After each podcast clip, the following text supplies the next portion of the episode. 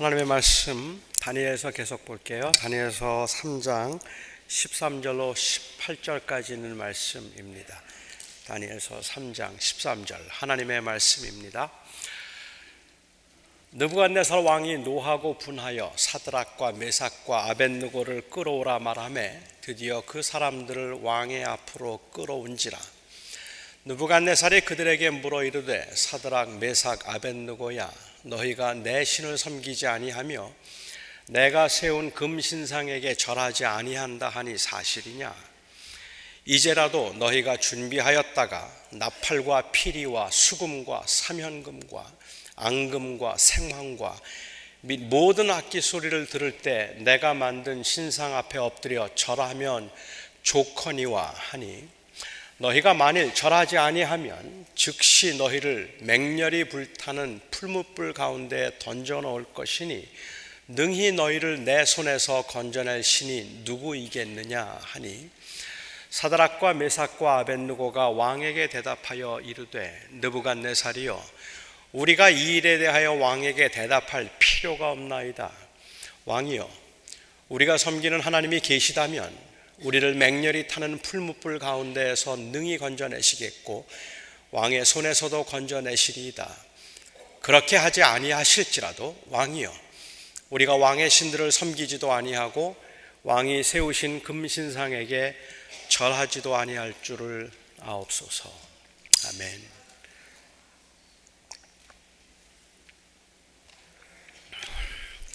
한 선배가 어, 목회를 시작하고 얼마 안 되어서 경험했던 일을 어, 나눈 적이 있었습니다. 막 교회를 개척하고 얼마 안 됐기 때문에 한 사람이 어, 아쉬울 때였는데 그가 많이 믿고 의지했던 그리고 교회에서 봉사를 많이 하던 한 청년이 갑자기 교회를 떠나겠다고 했습니다.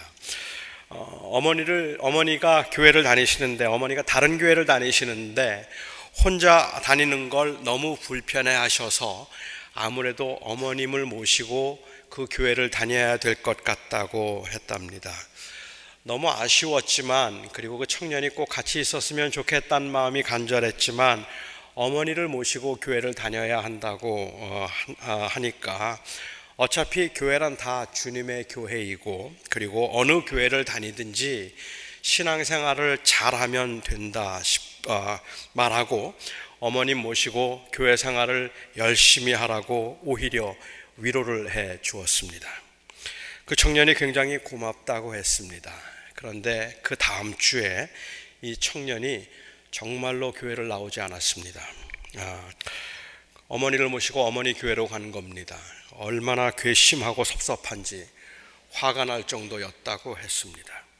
아니 다른 교회로 가도 좋다고 해놓고 교회가 다 같은 교회인데 어머니 모시고 교회 잘 다니라고 그렇게 위로하고 기도까지 해서 보내놓고 왜 섭섭해 했느냐고 제가 물었더니 그 선배가 말하기를 자기는 그렇게 말하는 것이 하나님이 기뻐하시는 일이라고 생각했다는 겁니다.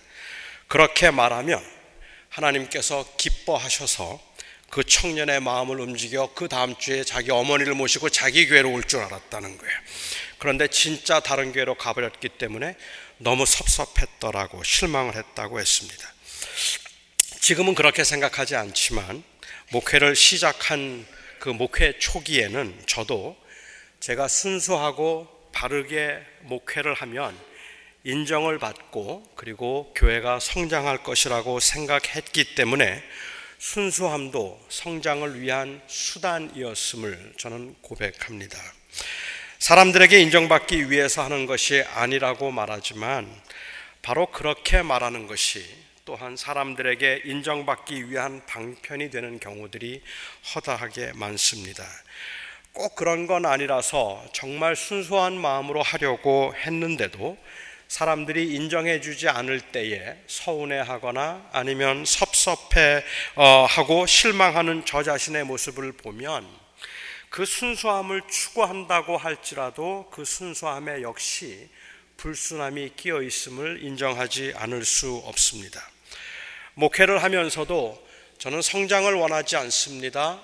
저는 성장을 추구하지 않습니다라고 말한다면 몰라도 성장하지 않을지라도 순수함을 포기하지 않을 겁니다라고 말한다면 그리 아니하실지라도라는 그 말 속에 이미 저의 강한 원함이 들어있기 때문에 아쉬움이 묻어난다는 말입니다.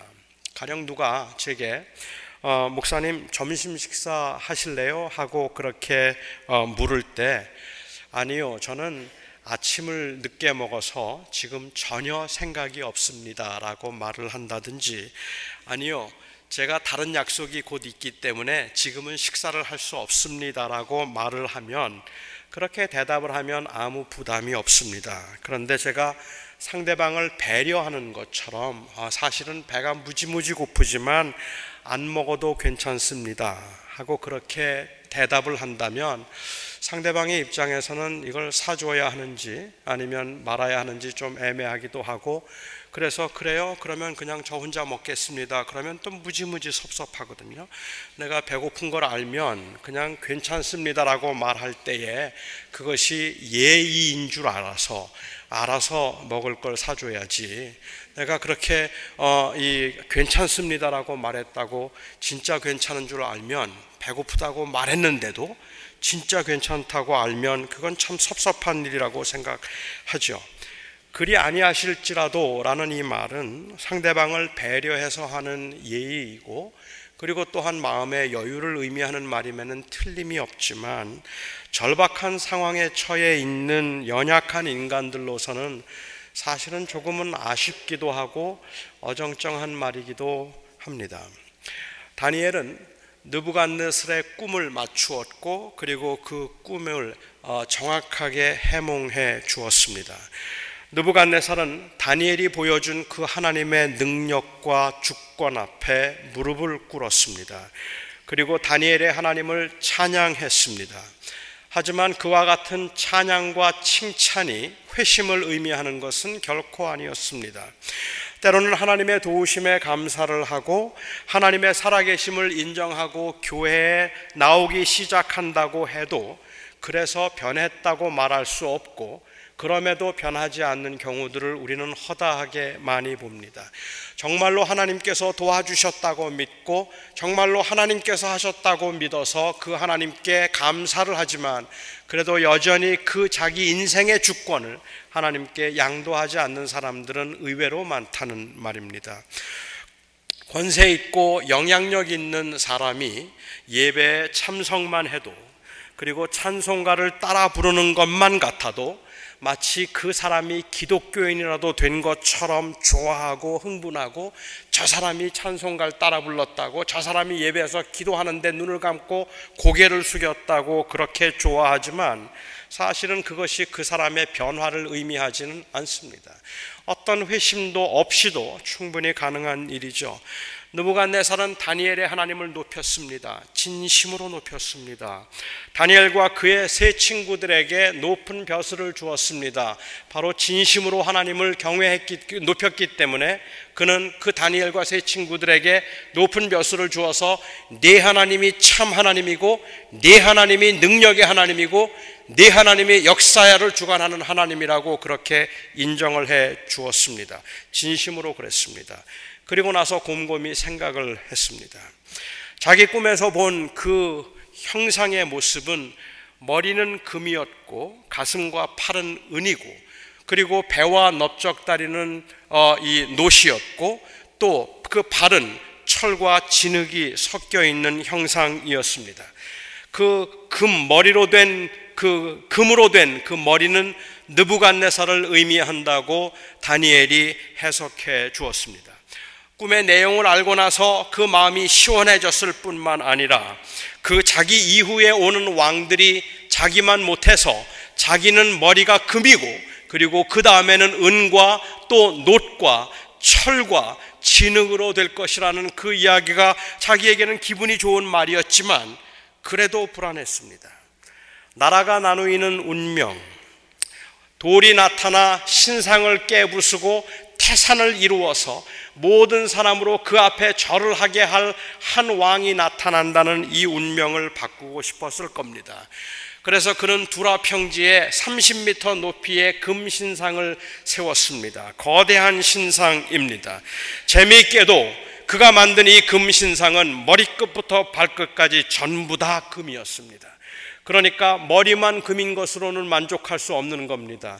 내가 머리가 금이라서 좋기는 하지만 내가 최고라고 말하니까 좋기는 하지만 그 후에 나라가 갈라지고 그 후에 그리고 나라가 분열되고 내 권력이 그렇게 오랫동안 지속되지 못할지도 모른다는 말이 그는 불안해서 이 운명을 바꾸고 싶었기 때문에 그는 30m짜리 금신상을 만들었는데 머리끝부터 발끝까지 다 웅탕 금으로 해서 아니 머리만 금이고 그 다음은 은이고 그 다음은 노시고 그 다음은 철인 게 마땅치 않았다는 말입니다. 다 금으로 하자. 그리고 30m짜리 금신상을 세웠습니다. 이 금신상이 느부갓날이 섬기던 그 신을 의미했는지 아니면 느부갓네살 자신을 가리켰는지는 정확하지 않지만 이 신상을 통해서 느부갓네살은 모든 백성들이 그 앞에 충성을 다하기를 그는 기대했음에는 틀림이 없어 보입니다.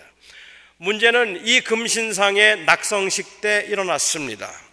왕은 그 나라에 있던 거의 모든 관직에 있는 모든 사람들을 불러 모아서 성대하게 이 금신상의 낙성식을 하면서 모든 사람들이 그 형상 앞에 절을 하도록 했습니다. 아마도 수천 명은 모였을 거라고 짐작합니다. 모든 관직에 모인 사람, 관직에 있는 사람들이 다 모였을 테니까 수천 명의 사람들이 모여서 금신상 앞에 절을 하도록 했는데 못마땅하게 여기는 사람들이 있었을 것이라고 짐작하고 아마도 그것을 알고 있었는지 느부갓네살은 명을 내리기를 누구든지 이 심상 앞에 절을 하지 않는 자는 뜨거운 풀무 속에 던져서 죽여버리겠다고 했습니다. 그의 그 잔인함은 다니엘이 꿈을 해몽하고 난 후에도 달라진 것이 하나도 없습니다. 그의 이 포악함과 잔인함은 하나님의 능력을 보았다고 해서 달라지는 게 아니었던 것 같아요. 여전히 그는 잔인함이 남아 있어서 이 신상 앞에 절하지 않는 자들은 모두 다 풀무 속에 던져 다 태워 죽이겠다고 그렇게 선언을 한 겁니다. 느부갓네살이 꾸었던 꿈과 그리고 그 꿈에 대한 해석이 너무 충격적인 것이라 느부갓네살은 그것을 받고 굉장한 충격을 받고 아마도 그 인생이 완전히 달라졌을 것이라고 짐작하는 일부 학자들은 그럼에도 불구하고 느부갓네살이 몇 달 몇 년이 걸쳤을지 모르는 이 금신상을 만드는데 왜 반대하지 않았는가? 왜 그것을 막지 못했는가 하는 것을 가지고 느부갓네살이 그 부정과 그리고 또한 그 불의 앞에 침묵했으므로 다니엘이 죄를 지었다고 그렇게 주장하고 있는 학자들도 있기는 합니다. 하지만 제가 생각할 때는 느부갓네살이 그런 하나님의 능력을 보았다고 변해서 그 하나님 앞에 철썩 무릎을 꿇고 엎드려 그 하나님을 내가 섬기겠다고 고백한 것 아니었다면 느부갓네살이 그 다니엘이 보여주었던 그 능력을 인하여서 그에게 주어진 그 힘이나 권력은 그야말로 보잘것없는 겁니다. 우리가 그렇게 칭찬하고 대단하다고 말할 만한 다니엘의 권력은 느부갓네살의 권력 앞에서는 아무것도 아니었다는 말입니다. 그러니까 다니엘은 느부갓네살을 못 막습니다. 다니엘은 느부갓네살을 그렇게 못하도록 할 수 없었을 겁니다. 그에게는 그런 힘이 없었습니다. 그리고 어떤 이유였는지는 저희가 정확하게 알 수 없지만 다니엘은 이날 이 낙성식에 참석하지 않았어요. 그리고 그 낙성식에 참석했던 다니엘의 세 친구가 곤혹을 치르게 되었습니다. 질투가 미움보다 훨씬 더 강하다고들 하지요. 당시 지도자들이 느부갓네살의 이 잔인함과 변덕스러움이 너무 못마땅했고 좋아했을 리 없지만 그래서 그 말 앞에 고개를 그 말에 순종해서 그, 절, 그 신상 앞에 절하는 것이 자기들도 못마땅했지만 이방인이었던 다니엘과 그의 세, 세 친구들의 이, 그 이 출세를 질투했던 바벨론의 점성가들, 바벨론, 다니엘과 그 세 친구와 같은 직업에 종사하고 있던 이 점성가들은 질투 때문에 절하지 않고 있던 그 세 친구를 눈여겨보았습니다. 그리고 왕에게 가서 저들이 절을 하지 않았다고 고자질을 했습니다. 왕이 대노했지만 이 세 사람에게 한 번 더 기회를 주고 싶었습니다. 이건 은혜입니다. 이건 특권입니다. 느부갓네살의 그 절대 권력 앞에서 내가 이야기 이 신상에 절하지 않는 자는 풀문불 속에 집어 던져 죽이겠다고 선언하고 난 다음에 그렇게 절하지 않은 사람들을 불러다가 한 번 더 기회를 주어서 내가 다시 절을 한다면 내가 살려주겠다고 말할 수 있는 것은 은혜입니다. 이건 아무에게나 할 수 있는 게 아니에요. 당연할지도 모릅니다. 느부갓네살 두려웠을 겁니다. 다니엘의 능력을 보았잖아요. 그 세 친구들이 섬기는 하나님이 어떤 하나님인지 모르는 거 아니잖아요. 그러니까 아마 겁이 좀 났겠죠. 아깝다는 생각이 들었겠죠. 그래서 그들에게 한 번 더 기회를 주었습니다. 주 기회를 주고 싶었습니다. 다시 기회를 테니 절을 하라. 그러면 살려주겠다. 그때 그러면서 느부갓말이 느부갓네살이 했던 말입니다. 너희가 만일 절하지 아니하면 즉시 너희를 맹렬히 타는 풀무불 가운데 던져 넣을 것이니 능히 너희를 내 손에서 건져낼 신이 누구이겠느냐. 솔직히 느부갓네살은 이런 말 하면 안 되죠.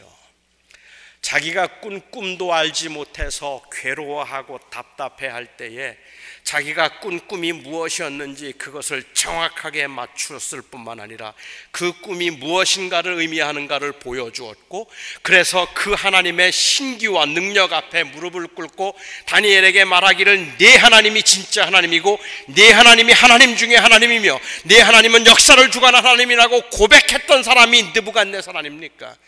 자기가 얼마나 보잘것없는가 하는 것을 알았던 그임에도 불구하고 그는 말하기를 능히 내 손에서 너희를 건져낼 신이 누구이겠느냐? 자신의 삶의 주인으로 영접하지는 않았어도 그 능력을 그렇게 부인하면 안 되죠. 하지만 원래 교만은 이렇게 비합리적인 것입니다. 사람들이 가지고 있는 교만은 이렇게 비합리적인 것입니다. 그래서 교만해지면 눈에 보이는 게 없어지고 교만해지면 배은망덕해지고 교만해지면 절대로 넘어지지 않을 것처럼 무모한 자신감을 가지게 되는 법입니다. 능히 누가 내 손에서 너희를 건지겠느냐? 넌 나만 믿으면 돼.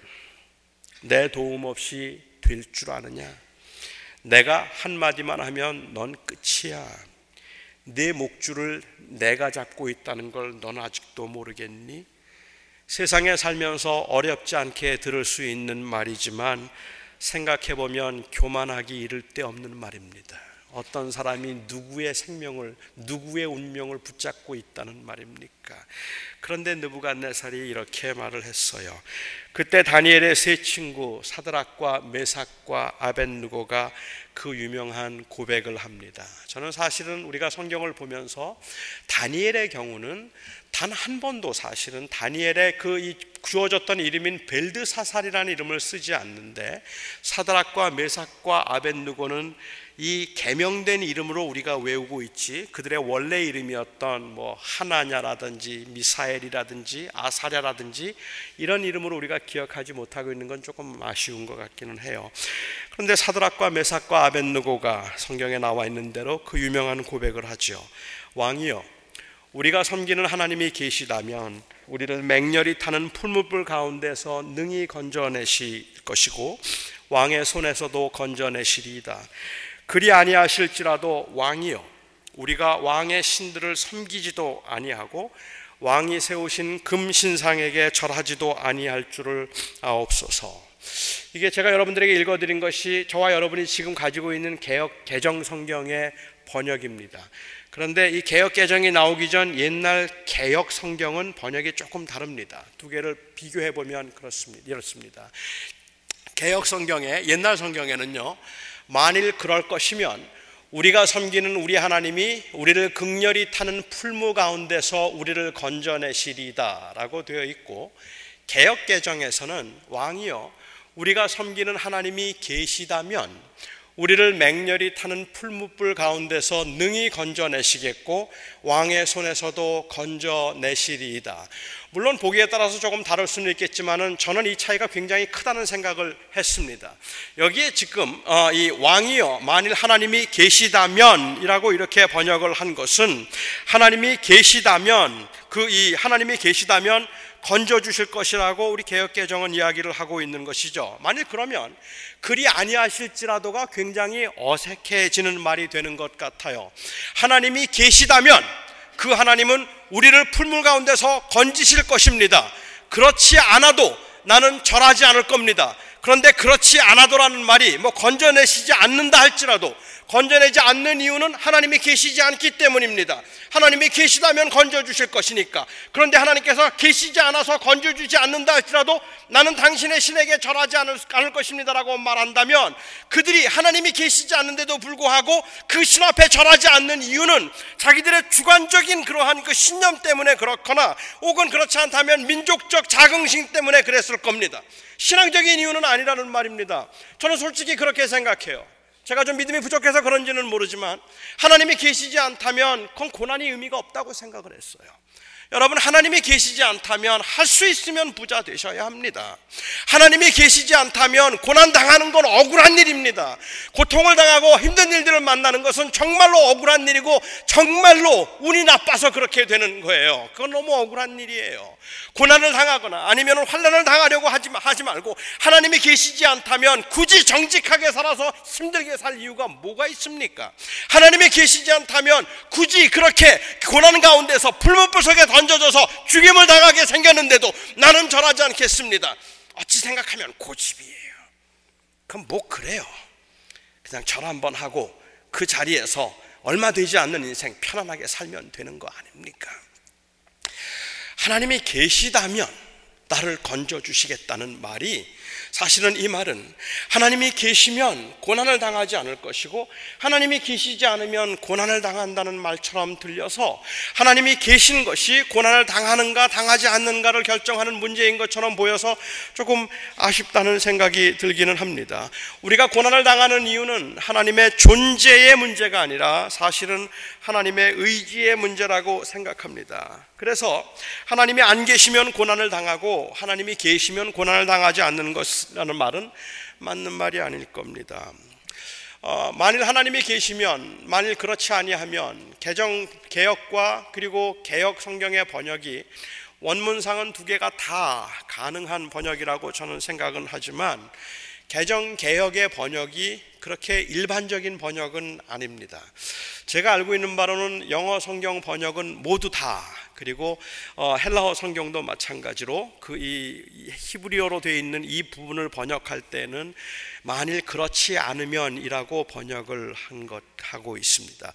그래서 저는 개인적으로 이 부분에 있어서는 옛날 그 번역을 좀 선호해서 만일 하나님이 계시다면이라고 번역하기보다 오히려 그것보다는 어, 만일 나를 풀무불 속에 집어 던진다면 나의 하나님이 나를 건지실 것이다 라고 번역하는 게 조금 더 맞다고 생각합니다.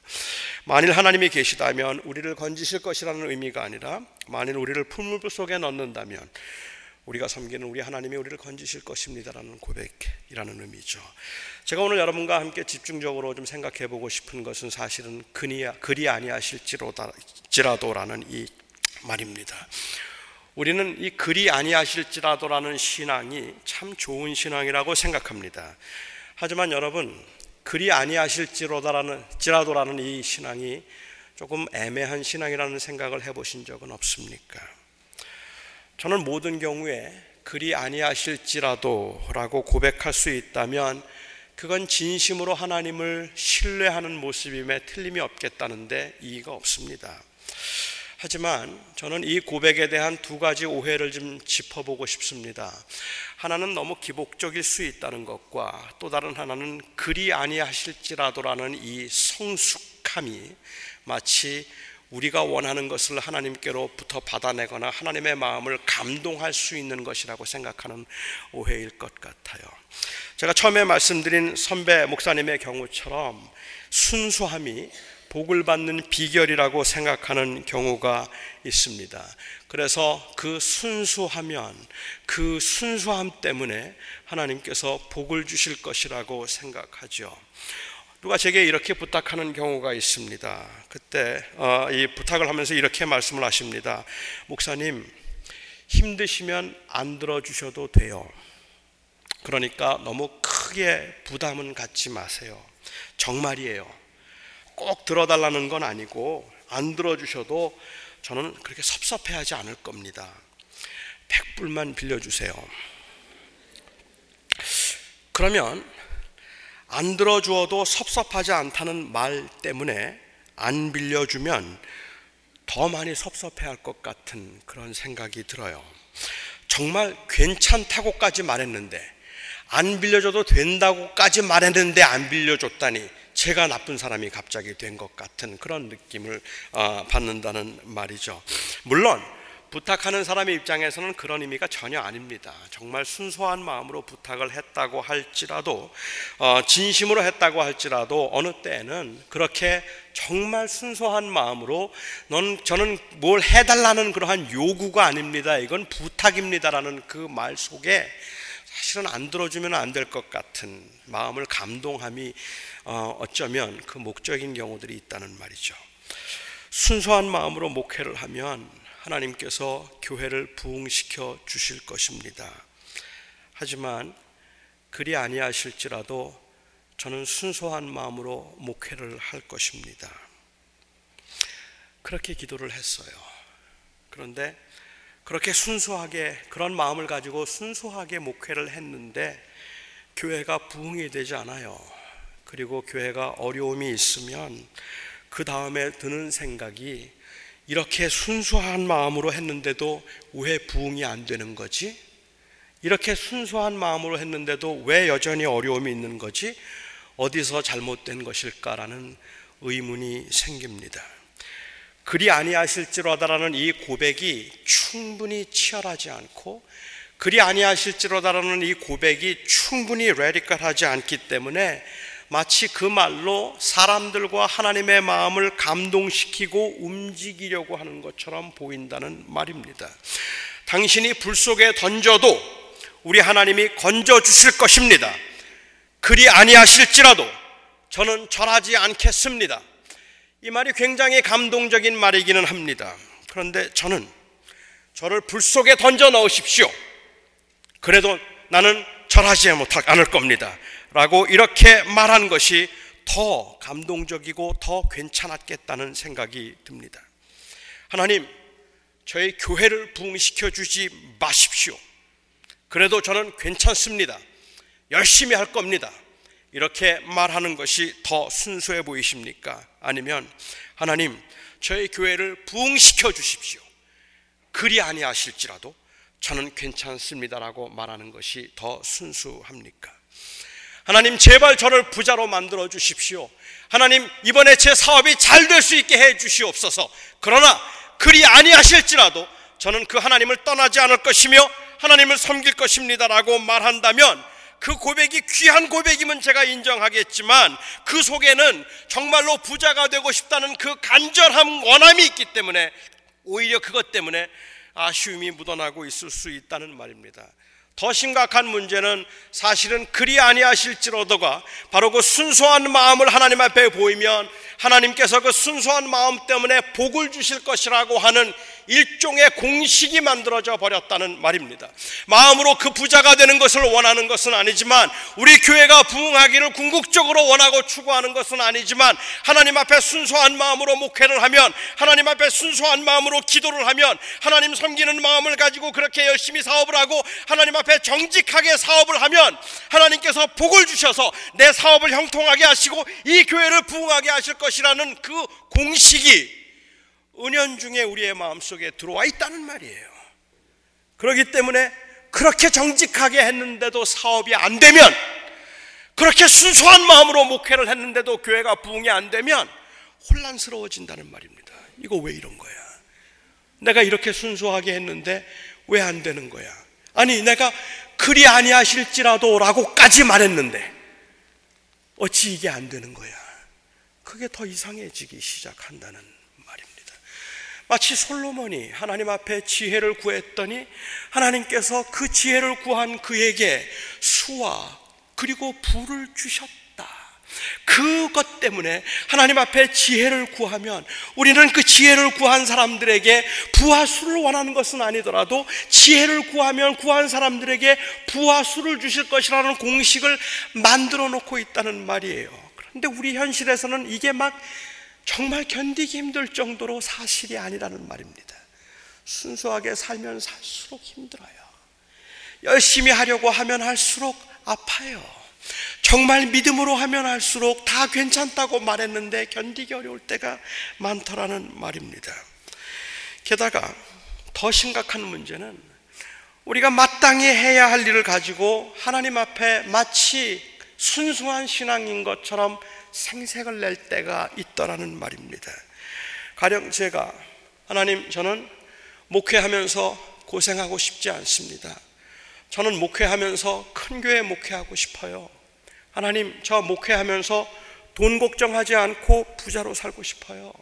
저 목회하면서 사람들에게 유명해져서 정말로 모든 사람들 앞에서 인정받고 그리고 사람들에게 존경받는 그런 목회하고 싶어요. 그런데 주님, 그리 아니하실지라도 저는 주님 앞에서 목회를 계속할 겁니다. 아, 굉장한 헌신처럼 들려요. 참 순수한 마음인 것처럼 보여요. 그런데 그 기도가 과연 맞다고 생각하십니까? 아니잖아요. 오히려 제가 기도를 한다면 하나님, 제가 좁은 길을 가겠습니다. 제가 좁은 문으로 들어가겠습니다. 저로 하여금 변하지 않게 하여 주시옵소서. 제가 오히려 약자와 힘든 자들과 함께 나누며 부함을 추구하며 살지 않겠습니다. 저를 지켜주십시오. 그렇게 기도함이 맞지 않겠습니까? 하나님 저 부자 되고 싶습니다. 전 진짜 부자 목사 되고 싶습니다. 그러나 그리 아니 하실지라도 저는 괜찮습니다라는 그 말이 대단한 헌신인 것처럼 말하고 있지만 마땅히 해야 할 일을 하나님 앞에 생생내고 지금 자기의 그 성숙함을 보이는 것처럼 하고 있는 이 모습이 오늘날 교회로 하여금 그리 아니하실지라도라는 말로 타협을 하고 있다는 말이에요. 그리 아니하실지라도가 정말 하나님 앞에 온전하게 헌신된 모습으로 보이지 않고 타협으로 보이는 이유가 거기에 있다고 생각합니다. 또 다른 하나의 하나는 이 이중적인 마음 때문에 사실은 이 고백이 너무 힘들다는 말입니다. 사랑하는 가족이 아프면 나았으면 좋겠습니다. 낫는 것을 보고 싶습니다. 그래서 그 간절한 원함 때문에 살려달라고 애원을 하고 꼭 살려주셔야 한다고 그렇게 부탁하고 싶은데 그리 아니하실지라도 라고 말하면 간절함이 전달되지 않을 것 같은 애매함과 망설임이 있습니다. 궁극적인 소망과 가치가 어디에 있는지 모르는 것 아니고 그래서 하나님의 주권과 하나님의 섭리를 인정하지만 우리가 간절함으로 우리의 원함을 구할 때에는 그리 아니하실지라도라는 말은 아직은 하고 싶은 말이 아니고 아직은 해서는 안 될 말 같은 느낌이 든다는 말입니다. 죽어가고 있는 아들, 고통 중에 있는 그 딸, 너무너무 힘들어하고 아파하고 있는 그 아들과 자식들을 보면서 살려달라고 하면서 그리 아니하실지라도 라는 그 말하면 충분히 간절하지 않은 것 같아서 정말 그 말 때문에 안 들어주실 것 같아서 그 말을 참아 못하겠다는 말입니다. 하나님 꼭 들어주셔야 합니다. 하나님 꼭 살려주셔야 합니다. 그래서 하나님 그리 아니하실지라도 저는 하나님을 떠나지 않을 겁니다라는 것이 내 마음에 있는 고백이고 내가 가지고 있는 하나님을 향한 신앙 고백이라 할지라도 그 말을 못하겠다는 말이에요. 하나님 살려주셔야 합니다라고 마치 하나님을 위협하듯이라도 해보고 싶고 살려주지 않으면 저에게는 아무런 소망이 없습니다. 저는 끝입니다라고 그렇게 하나님 앞에 막 절규하고 싶은데 그 앞에서 그리 아니하실지라도가 나옵니까? 안 그래도 좋습니까? 좋습니다라고 말해도 괜찮겠습니까? 정말 안 들어주셔도 괜찮습니까? 정말 안 해주셔도 괜찮은 겁니까? 이건 꼭 들어주셔야 합니다. 아니면 전 망합니다라고 말하는 것이 들어주시면 정말 좋지만 안 들어주셔도 괜찮습니다라고 말하는 것보다는 더 진실한 고백 같지 않느냐는 말입니다. 그럴 때 우리가 뭐라고 고백을 해야 돼요? 어떻게 고백해요? 어떤 게 성숙한 신앙입니까? 저는 너무 많은 경우에 우리가 사실 원함은 낫기를 원하는 것인데 하나님 앞에 마치 이 성숙함을 보임으로 하나님을 감동시키려는 그러한 수단으로 하나님 앞에서 안 그러셔도 주님 저는 주님을 찬양할 것입니다라고 말하고 바로 그 성숙함이 하나님의 마음을 움직여서 성경에서 볼 수 있는 것처럼 그 다음에는 항상 복이 따라오는 아픈 자는 고침을 받고 가난한 사람들은 나음을 받고 그이 이 가난한 사람들은 부자가 되고 사업이 다 회복되는 이런 일들을 우리는 기대하고 있는 것 같다는 거예요. 그리 아니하실지라도라는 이 고백은 이것이 성숙함을 의미하는 것은 틀림이 없지만 그 성숙함이 하나님의 마음을 감동하기 위한 수단은 아니라고 생각합니다. 저는 그래서 오히려 그리 아니하실지라고 하는 기도를 안 해도 괜찮다고 생각해요. 그 말 할 수 없으면 하지 마세요라고 말하고 싶어요. 아니 너무 많은 경우에 그렇게 말하기 정말 어려운 여러분들의 심정을 제가 이해할 것 같아요. 정말 힘들고 절박한 상황에서 하나님 제 사업을 좀 이번에 일으켜 주시옵소서. 이번에 세워주지 않으시면 저 죽습니다. 이번에 세워주지 않으시면 저 망합니다. 하나님, 우리 사랑하는 아들, 우리 사랑하는 딸을 좀 고쳐주십시오. 이번에 하나님께서 그를 해결해 주지 않으시면 저는 정말 못 살 것 같습니다. 못 살겠습니다. 하나님, 제가 지금 겪고 있는 이 아픔과 이 고통을 주님께서 좀 풀어주십시오.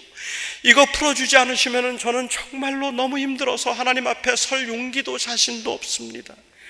그렇게 말하고 싶을 만큼 너무 간절하고 너무, 너무 절실한데, 그런데도 우리는 이런 것들 때문에 때로는 그 앞에서 그러나 그리 아니하실지라도 상관없습니다라는 그 말을 해야 될 것 같은 그런 그 강박관념 아니면 그와 같은 그 이 죄책감을 불필요한 죄책감을 느끼는 것 같아요.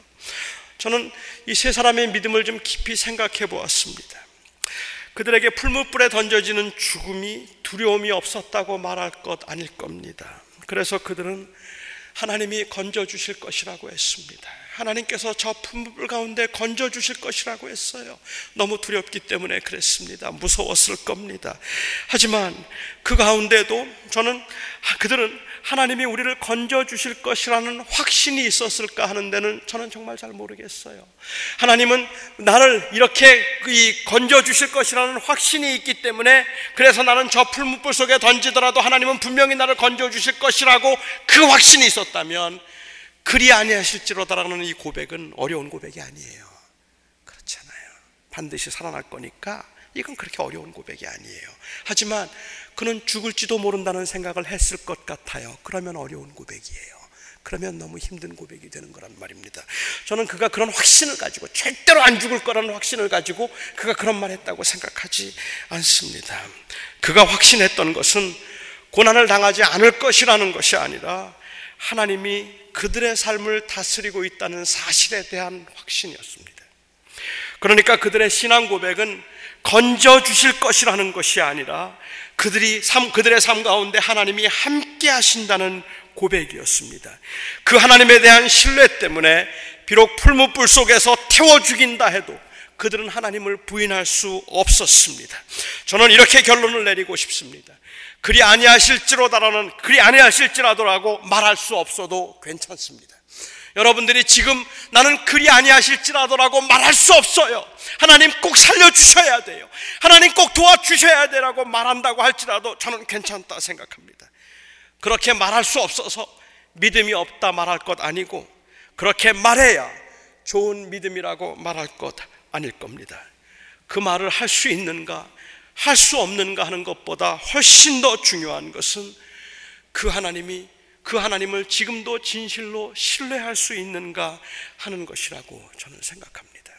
우리는 이 말씀들을 보면서 애석하게도 다음 주에 제가 조금 더 깊이 다루기는 하겠지만 애석하게도 이런 사건을 보면 결과적으로 그 풀무불 가운데서 하나님께서 그들을 건져내셨다는 그 사실에 초점을 맞추고 있지 그 풀무불 속에서도 임마누엘의 하나님이 그들과 함께 하셨다는 사실에 초점을 맞추고 있지 않기 때문에 우리의 삶의 현실에서 우리는 답답해 미칠 것 같다는 말이에요. 사다락과 메삭과 아벤누고를 건져내신 그 하나님이 왜 나는 안 건져 주실까? 사다락과 메삭과 아벤노고를 풀무 속에서 그리 아니하실지라도 고백했던 그에게는 고난과 환란을 없게 하신 하나님께서 왜 내 고난과 환란은 끝이 없어 보이는 걸까라는 그 고통, 그 회의와 그리고 그 두려움이 우리 안에 있다는 말입니다. 정말 중요한 것은 하나님을 우리가 그 하나님의 임마누엘의 하나님을 우리가 여전히 신뢰할 수 있는가 하는 겁니다. 그러니까 하나님께서 우리의 문제를 해결해 주셔야 한다고 기도할 때에도 저는 괜찮습니다라고 말할 그때에도 우리는 하나님을 바라보고 그 하나님을 믿어야 합니다. 그런데 사람들은 하나님을 보기보다는 문제를 봅니다. 하나님을 부르면서도 하나님을 보지 않습니다. 하나님 나를 도와주세요라고 그렇게 입으로 외치고 있는데 그렇게 부르짖으면서도 하나님을 보지 않고 느부갓네살을 보고 풀무불을 봅니다.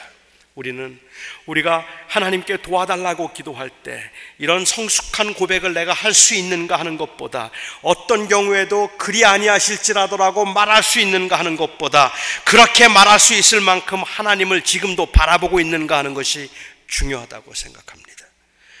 그 하나님을 붙들고 있기 때문에 그리 아니하실지라도라고 말할 수 있습니다. 그 하나님을 붙들고 있기 때문에 하나님 절대로 안 됩니다. 이번엔 꼭 저를 도와주셔야 됩니다라고 말할 수도 있습니다. 중요한 것은 여전히 지금도 그 하나님이 내 하나님인가 하는 사실이고 그리고 그 하나님을 내가 여전히 의지하고 있는가 하는 것이라고 저는 생각합니다. 그리 아니하실지라도라는 이 신앙을 고백할 수 있는 성숙함이 나에게 있는가 하는 것이 중요한 것이 아니라 나는 지금도 그 고백을 할 수 있을 만큼 성숙해서 하나님을 감동할 수 있는가 하는 것이 문제가 아니라 그 고난 중에도 나를 감동하시고 나를 감동케 하시는 그 하나님 예수 그리스도를 통하여 우리에게 오신 그 하나님을 내가 지금도 바라보고 있는가? 그것이 중요하다는 말입니다. 저는 오늘 이 시간에 우리가 그리 아니하실지라도라는 고백을 할 수 있는 믿음을 주소서라고 기도하기보다 오히려 하나님, 제가 그 고백을 할 수 없을 만큼 힘들지만 하나님만 소망입니다. 제가 하나님만 바라봅니다라는 그 고백을 할 수 있기를 바랍니다. 기도하겠습니다. 나의 아버지 하나님, 저희가 살면서 영원한 나라의 소망이 있기 때문에 그리 아니하실지라도라고 언제나 기도할 수 있으면 좋겠습니다. 아니, 그리 아니하실지라도라고 그렇게 기도할 필요가 없을 만큼 그냥 다 헌신하고 다 드려서 제가 주를 위해서 죽겠습니다. 고난의 길을 가겠습니다. 제가 그 풀무불 속에 먼저 들어가겠습니다라고 말할 수 있는 담대함이 우리에게 있었으면 좋겠다 싶습니다. 하나님, 우리는 그렇게 내가 주를 위하여 기꺼이 그 고난을 받겠습니다라는 말도 못하고 그리 아니하실지라도라는 그 고백조차도 애매하고 불안합니다. 그러나 주님, 우리는 하나님을 봅니다. 우리는 하나님을 믿습니다. 우리는 정말 하나님만이 하나님만이 소망입니다. 우리에게 그리 아니하셔도 좋습니다라는 고백을 할 만한 성숙함이 없을지라도 우리 모두가 간절히 원함은 지금 이 시간도 하나님입니다. 하나님, 우리 사랑하는 성도들을 주님께서 기억하시고 그들의 기도를 들어주시며 선하게 인도하여 주시옵소서. 예수님의 이름으로 간절히 기도하옵나이다. 아멘.